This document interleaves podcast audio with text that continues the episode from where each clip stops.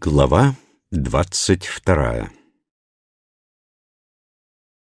Из несовершенного происходит цельное, из кривого — прямое, из углубленного — гладкое, из старого — новое.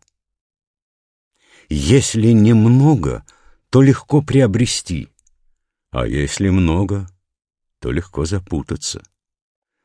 Поэтому святой муж имеет только одно, но он сделается примером для всего мира.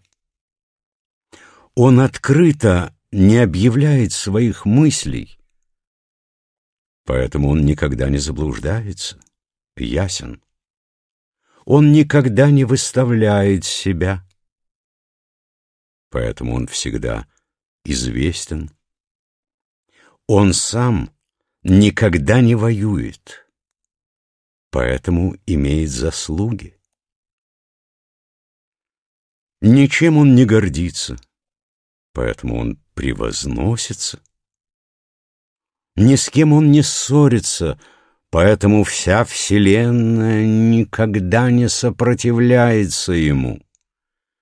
Отсюда высказанные древними слова. Из несовершенного происходит совершенное, из кривого прямое. Можно ли назвать лживым изречением?